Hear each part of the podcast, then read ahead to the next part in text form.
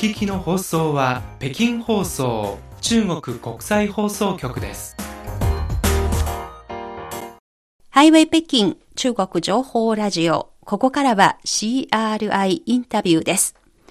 ウィズコロナの時代、社会経済活動の再開の現状はどうなっているのか。今週と来週このコーナーでは、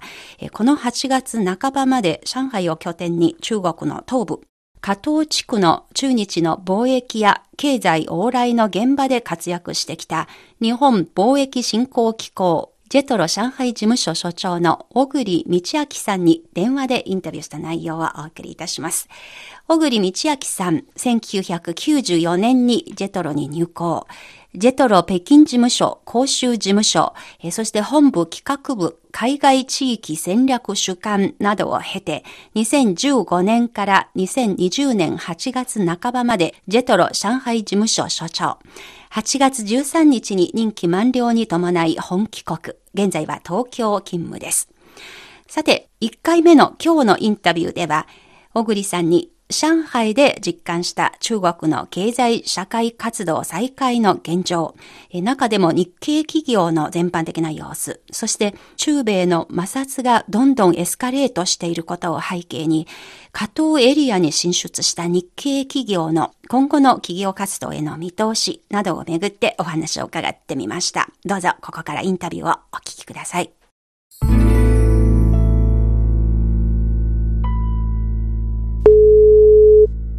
本日は日本貿易振興機構上海事務所、小栗道明所長にインタビューさせていただきます。小栗さんよろしくお願いいたします。お願いいたします。さて、新型コロナ中国での感染拡大からもう7ヶ月過ぎました。小栗さんはこの7ヶ月、まあ、振り返っていただきますと、どういうふうにして過ごされてきましたか？はい、あの私自身はですね、今年2020年の、まあ、冬正月、春節も含めてですね、あのずっと日本に帰らずに中国におりまして、この7ヶ月、まあ、基本はあの上海で過ごしていたという状況です。えー、本当にいろいろ大変なこともあったかと思いますが、いえいえ。中国各地はその後相次いで経済、社会、活動の再開を始めています。最近、上海でも、あの、オフラインも交えながら映画祭とか、あの、開催されていますし、あるいは各地のモーターショーとかも、オフラインとオンライン、両方ですが、開催するようになっています。上海で暮らしている小栗さんとして、何か実感していること、そしてまあ、中国はこれに向けていろいろな取り組みをしていますが、それに対しての評価を聞かせていただけますでしょうか？はい、わかりました。あの、中国各地で、まあ、状況、あの、少しずつ異なることと思いますけれども、あの、上海については、いわゆる国内での感染ですね、については、だいぶ、あの、早期に収束したこともありまして、まあ、比較的早くから経済社会活動が再開をされていました。えー、足元ではですね、特にまあ、6月ぐらいから様々なイベント等も開催されるようになっておりますし、7月以降は展示会なんかもですね、まああの昨年までと変わらないような、あのしっかり貿易対策も取りながら、展示会なんかも行われるようになっておりまして、上海な有名な観光地であるバンド、あのワイタンもですね、私自身もあのコロナ期間中にそこを訪れまして、まさにあの人っ子一人いない淡々としたワイタンを経験しましたけれども、あの、今、最近では、元の多くの観光客で賑わうワイタンの様子になってきておりまして、えー、かなりコロナ前のですね、状況に上海の生活は戻ってきているという状況であります。特に経済を復興するという観点から、まあ、ナイトタイムエコノミーなんかというような形でですね、あの夜の商業活動を活発に行ったりというようなこともやっておられますし、本当にあのコロナ前の生活にですね、かなり戻ってきたなという感じがいたします。お随分生き生きとしたこの市内の賑わいが、多分まだ昔、去年の夏休みの頃と比べれば完全に回復していない部分もあるかと思いますが、バンドにも随分人が戻ってきているのですね。そうですね。あの、今おっしゃっていただいたように、あの、まだ、えっ、と、外国からの中国への観光客というところは、あの、ございませんので、えー、従来の賑わいからすると、まあ、当然少し、えー、少ない状況かとは思いますけれども、あの、かなり賑わいも戻ってですね、あの、えー、生活感覚としては、コロナ前の生活に戻ったような感じになってきています。ええ。あの、展示会とか、小栗さんご自身も実際に会場を訪れてみましたか？え、私自身が行った展示会は一つだけですけれども、例えば、私の部下がですね、先日、あの、上海の方で、えー、チャイナジョイというゲームとか、はい、あの、コンテンツの大きなイベントがありまして、えー、そこに私の同僚が実際見に行ったんですけれども、全く本当に昨年と変わらないような多くの若者でですね、活気ある賑わいを見せていたということでありまして、え今、最近、これまでなかなか消費できなかったところがですね、あの、報復式の、えー、パオフ、シンタオフェイというような言い方もされてますけれども、これまで我慢していたところがですね、一気に爆発をしているような活気を感じる部分もあります。うん。それで第2四半期の中国の経済データにも出てきているということが、そういった周りのイベントとか行事を通しても確かな手応えを感じることができたということですね。そうですね。あの、本当に、えっ、ー、と、加藤地域はですね、非常に経済的には今、経済統計データで示されているように、かなり戻ってきていると思いますし、この先についてもですね、世界全体がまだまだ不透明な中で、中国がこの先やはり順調に回復していくということを大きく期待をしています。はい。そうしたことを背景に、5月の18日、これニュースで読んだんですが、ジェトロ上海代表所所長、小栗道明さんご意向が浙江省の商務庁を訪問されたと。小栗所長にとってこれは、もしかして新型コロナが起きた後の初めての出張だったのですか？えっ、と、この前の週にですね、実はあの、江蘇省の南京の方に出張をしておりまして、えー、それがあの、コロナ後の上海を初めて出た出張でありますけれども、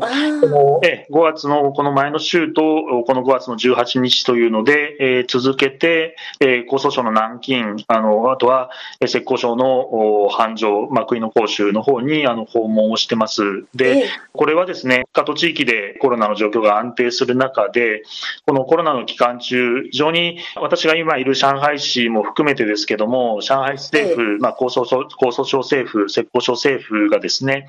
えー、非常にあの日系企業に対しての多大なサポートをしてくださいまして、それに対するその感謝とですね、まあ、現状、日系企業が抱えている状況なんかを報告を兼ねて、5月の半ばにあの江蘇省の南京と浙江省の広州にそれぞれ訪問してですね、えー、政府の方々と意見交換をさせていただきました。お浙江省、江蘇省、中国では経済の大変進んでいるエリアですし、日本の企業も随分日系企業もたくさん進出しているエリアですね。はい。どのぐらいの数ですか？えっ、ー、と、加藤地域全体でいうと、2万社ぐらいで企業がいるというふうに言われておりますけれども、まあ、非常にあの多くの日系企業は集積する地域であります。ええあの、日系企業へのサポートをいろいろしていたということですが、小栗所長にとりまして、何か印象に残っていることはありましたか？そうですね。まず一番印象的に残っているのはですね、やはり、あの、我々日系企業を含む外資系企業ですとか、えっ、ー、と、日本人を含むその外国人に対してもですね、まさにあの中国の方々と変わらないように、まあ、まずは安全を確保することとですね、その後、まあ、復興復産の段階にあたっては、これもあの内外無差別なくですね、日系企業も順調に復興復産を図れるようにということで、それぞれの政府が、あの、本当に丁寧に取り組んでくれたことことがあの印象的でありました。特に日本の企業の中には、やっぱり言葉の問題というところもある企業もあるんですけれども、まあ、各地方の政府もですね、日本語でのいろんな情報発信なんかも含めて、積極的に行ってくれまして、本当に多くの企業が比較的早くですね、復興復産を図ることができたと思っています。あ実際、いろいろ企業の関係者にも話を聞いたりとかしていましたか？実際、企業の方々にも話を伺っておりまして、例えば、えーまだまだ感染拡大が懸念される状況でですね、まあ、大きな問題であったのが、例えばマスクですとか、消毒液といったその貿易の用品をいかに確保するかというようなことがあったわけですけども、えーそういったことに対しても、地元の政府がサポートをしてくれたりということがありましたし、あのその後今度、例えばさその頃にもですね、例えば製造現場であると、なかなか地方にいるワーカーの皆さんがですね、あの戻ってこれないというような状況の時もありましたけども、そういった時も、まあ、ある大手企業さんのへの対応ではですね、まあ、特別にその市政府が手配をしたですね、バスで地方からあ戻ってくるワーカーさんを支援していただくというようなこともございましたし、あとはまあ足元、今今度は日本に戻った駐在員がこちらになかなか戻ってこれないという今問題がずっとこの数ヶ月あるわけですけども、これに対しても、えー最近も江蘇省の上宿市というところが、市政府が手配をして、あのチャーター便を日本から手配をしてくれたという例がありましたけれども、非常に、えー各段階に応じて、えー日本企業の、まあ、復興、復産をあの丁寧に支援していただいていると感じています。えー上宿市、これは江蘇省にある上宿市のことですね。えそうですね、チャンシューですね、はい。はい、そちらにも、あの、日本の企業がかなり数がある。そうですね、はい。あの比較的、えー多多くの企業が集まっております。うん、何か加藤地域エリアの進出日本企業の業種の特徴とか、加藤エリアだからの個性とか特徴がありますか？あえー、と加藤地域はもう本当に、えー、と先ほど言ったように、非常に多くの企業があおりますので、もう本当に業種もえーありとあらゆる企業がいて、ですね、まあ、あの企業の規模もあの大きな企業から小さな企業から、かなりいろんな企業があると思います。分野でいうと、当然、最近、中国の中でも発展している、まあ、自動車関連の企業ですとか、まあ、いわゆる半導体だとか、まあ、ヘルスケアだとか、その内需で伸びているような分野の企業もございますし、えーあとはあの、い。わゆるサービス業でですね、小売業ををいろんな店舗を展開しているような企業もございますし、本当にあらゆる産業のあらゆる規模の企業が、まあ、加藤地域には進出しているという状況です。今回の新型コロナが、あの、本当に誰も予想できずに長引いて、しかも世界的なパンデミックになってしまいまして、で、そうした中で、あの、サプライチェーンのこととかも含めて、これから外資の中国での生産活動に大きな影響を与えて、もしくはいろんな外国への移転ということ、今後大きな変化が生じるんじゃないかなと観測されていますが、例えばその、現在、加藤地域に進出している日系企業の今後の中国での活動継続の意欲、あるいは今後の計画について、何かそういった情報とか、あの皆さんの意欲を把握できるような、そういう調査やら実感したことをもしあれば教えていただけませんか？そうですね、今お話のあったように、あのコロナの影響を受けて、まあ、サプライチェーンの変更を行うというようなところの、えー部分が、あの随分いろんなところで注目を集めていますけれども、加藤地域にまあ進出している多くの企業はですね、どちらかといえば、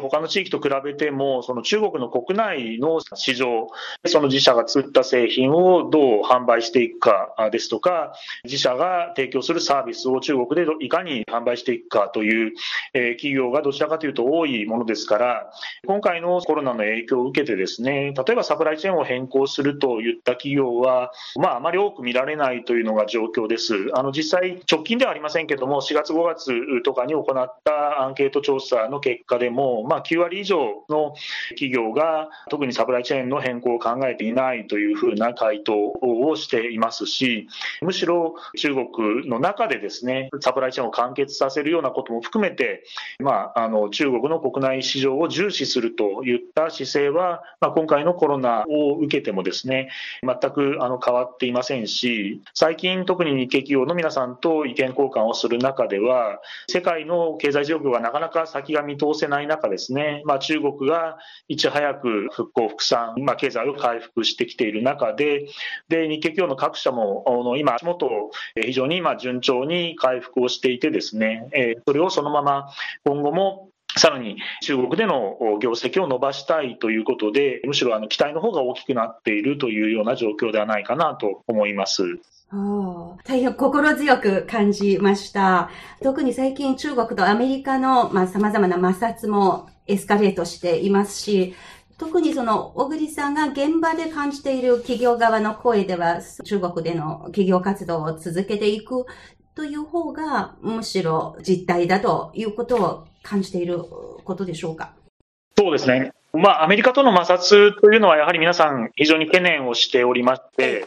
これはあの、まあ、サプライチェーンというのもありますし、アメリカとの摩擦によって、中国経済の先行きがどうなるのかというところは、これは確かにあの皆さん、非常に今後の経済成長、ないしは自社のビジネスモデルをどうするかという中で、心配をしていることはあの確かであります。で、加えて、あとはあの、もともとですね、例えば早くから出てきたり、もしくはここ近年ですね、そもそも業績が良くなかった企業が、今回のそのコロナを契機として、もうやはりこの先中国でのビジネスの発展が難しいというふうに判断をされて、まあ、撤退をする事例というのがあるのもこれも事実です。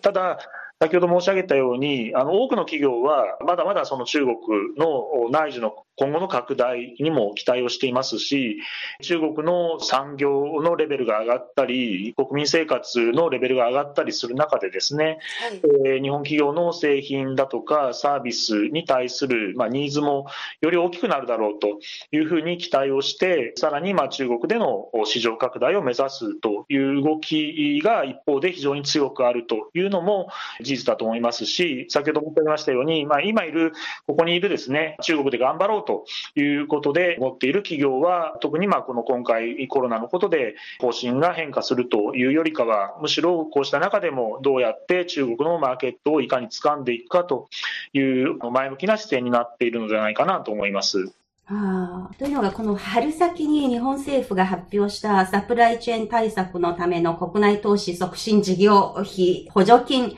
補正予算案だとか、あるいはその海外のサプライチェーン多元化などを支援するための補正予算案などでは、まあ、海外からの一部の生産拠点の日本国内への移転を支援すると、そのニュースが金額もかなりのもので、あの、2200億円に235億円という大きな規模のもので、そのニュース発表された時に中国国内でかなり、あ、これで日本企業が退去、中国から撤退していくのかということで議論になりましたが、今のお話聞きますと、決してそういうようなことを促すために日本政府がそれを出しているということじゃないような、そういう感想を持ちましたけれども。そうですね。であのまずあの、日本政府自体はですね、あの決して中国を含むその特定の国からのその国内回帰というものを支援する意図があるわけではありませんし、あくまで日本国内の特にこの医療だとかですね、国民の生活に不可欠な用品というのを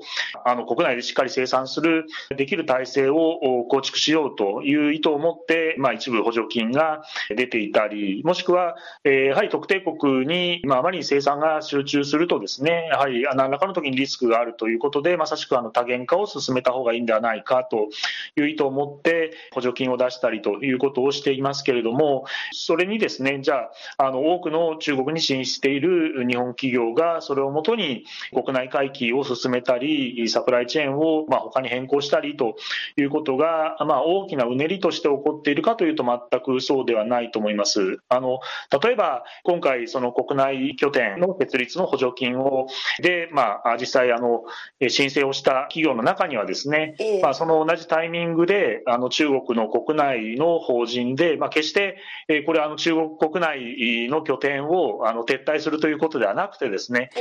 中国の市場のは引き続き重視をしあのしていきながら、あくまで日本国内向けの拠点として、まあ、今回補助金を申請したものであるというのを、まあ、声明の形で発表していた企業もあのございましたけれども、正しく、まあ、中国にある事業体自身はですね、まあ、引き続きその中国マーケットを重視しているということは、あの何らかの変化はしていないと思っています。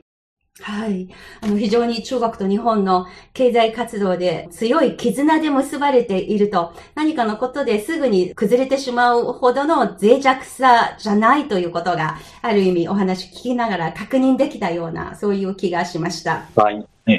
ええ、あの、日系企業のその企業活動の再開状況について、全般的には、あの、これまでのところ、小栗さんは、加藤エリアの日系企業の、あの、生産、復興、復産の状況は、どの程度まで達しているとご覧になってますか？はい、あの現状ですね、えーと、まさに本当に元通りに戻ったあといいますか、5、6、7ぐらいはむしろあの前年比でプラスになっているといったあの声もあの大きくあの多く聞くようになっている状況です。あのその意味では、まさしくあの加藤地域の企業ですね、先ほど申し上げた、例えば自動車関連ですとか、あのヘルスケアであったり、半導体であったりといった、その今、中国国内で順調に生産回復、発展がしているところにあの関係する日本企業も、え少なくないものですから、まあ、こういった企業ではですね、えー、まあ最近あの話していても、いや、むしろ絶好調ですと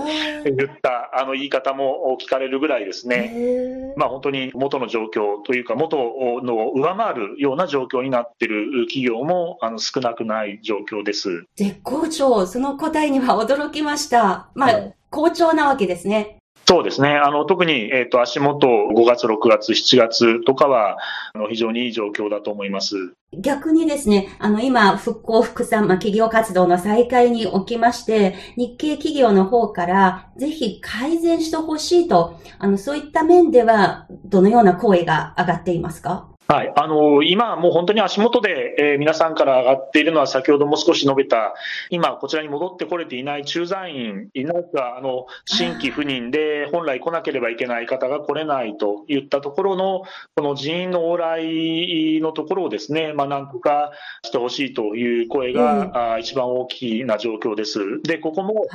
今、まあ、上海市はじめ、加藤地域の各政府、えー、比較的その積極的にですね、あの入国のためのビザを申請するインビテーションというのを発給をしてくれるようになってきています。で加えて、まあ、駐在員に加えて、えーまあ、そのあの一緒に来ている家族についてもですね、うん、まあもう今、半年以上にわたって、まあ、離れ離れの状況を、ね、えー、余儀なくされているということで、えー、まあ、あのお父さんもですね、お母さん、お子さんも、それぞれあのストレスを抱えているというような状況になってますので、えー、まあ、あの一刻も早くまた一緒にこちらで暮らしたいということで、まあ、あの家族を呼び戻すといったようなところへの非常に期待も大きいですし、これについても今、順次、あのインビテーションを出してきていただいているような状況です。インビテーションを出せば日本から中国に入ることが可能ということですか？そうですね。それであのビザをが取得できればですね、あの、うん、中国への入国が今可能な状況になってます。ああ、つまりその手続きをそのもっと簡素化にして、もっとスムーズに人的移動が再開できるようなことが今企業現場からの一番の声なわけですね。そうですね。はい。で、実際に、あの、6月頃に比べるとですね、今もう、あの、7月以降、あの、今8月に入ってますけれども、かなりまさに手続きとしては、あスムーズに、あの、インビテーションが出るようになっていると聞いてます。あの、5月、6月の頃はですね、やはりなかなかインビテーション発給されずに、えー、時間についても、まあ、あの、長い場合には1ヶ月ぐらい、やはりかかってたというふうに聞いてますけども、今や、あの、本当に申請をするとですね、あの、比較的スムーズに、あの、インビテーションが出て、えーいるようになっていると聞いています。特にあの6月以降ですね、まあ、あの6月下旬以降ですかね、あの7月に入ってから、上海でも、あの、もともとこの本来であれば4月に着任をする予定だった、例えばあの企業の総経理ですとか、そういった方があの7月以降、今、続々と、えー、あの赴任をしているような状況でありまして、えー、かなりあのそういったあの不起任の状況も元通りになってきている状況です。CRI インタビュー。この8月半ばまで日本貿易振興機構ジェトロ上海事務所所長を務めておられました小栗道明さんのインタビューの前半をお送りいたしました。いかがでしたでしょうか？はい。小栗さんがご指摘になった中国と日本の間の往来のことなんですが、これもある程度新型コロナウイルスの感染のコントロール次第だと思いますね。ですので、なるべく中国も日本ももっと頑張って早期に感染症を収束させてまた両国の人的往来がスムーズになるように思っています。はい。そういうふうに願っております。はい。小栗さんのお話伺いながら、すごく私びっくりしたことがあります。まあ、とってもいい意味でのびっくりしました。加東エリアの日系企業、経営状況絶好調の企業もあると、その話に本当に驚きましたし、とっても嬉しかったです。心強く感じました。まあ、中国経済、そして中国と日本のこういう太い経済の絆が捨てたものではないと、えー心からそう感じました。実は小栗さんは3年前から上海で初めて開催された国際輸入博覧会の準備作業の時からずっと関わってきました。今年11月にえー3回目の輸入博開催されます。これについて日本側の出展取りまとめ機関として、えー小栗さんが上海で実感したこと、そして中国がビジネス環境の改善に向けて行った取り組み、そしてその結果などについて来週の番組で引き続き小栗さんのインタビューの後半をお届けいたします。ぜひ来週も引き続きお聞きください。